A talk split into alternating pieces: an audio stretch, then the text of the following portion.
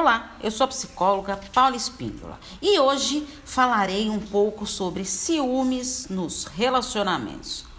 Um ciúme é um sentimento natural do ser humano e está presente na maioria dos relacionamentos. Não quero dizer que o ciúme seja algo normal, preste bem atenção nisso, mas isso não diminui a angústia desse sentimento, que muitas vezes é tão doloroso.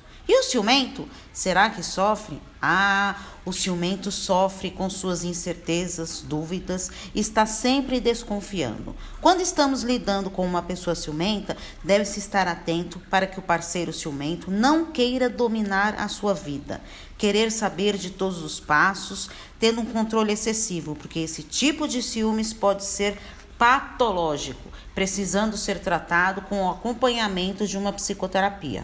A pessoa ciumenta, ela apresenta algumas emoções, sentimentos, sensações de medo, tristeza, raiva, culpa, insegurança, desconfiança, indignação, ansiedade e baixa autoestima. Não alimente o ciúme do seu parceiro. Ele tem que aprender a confiar mais em você, pois isso só trará sofrimento para ambos. Na próxima reflexão, darei algumas dicas para controlar os ciúmes. Pense nisso. Um grande abraço. Tchau, tchau.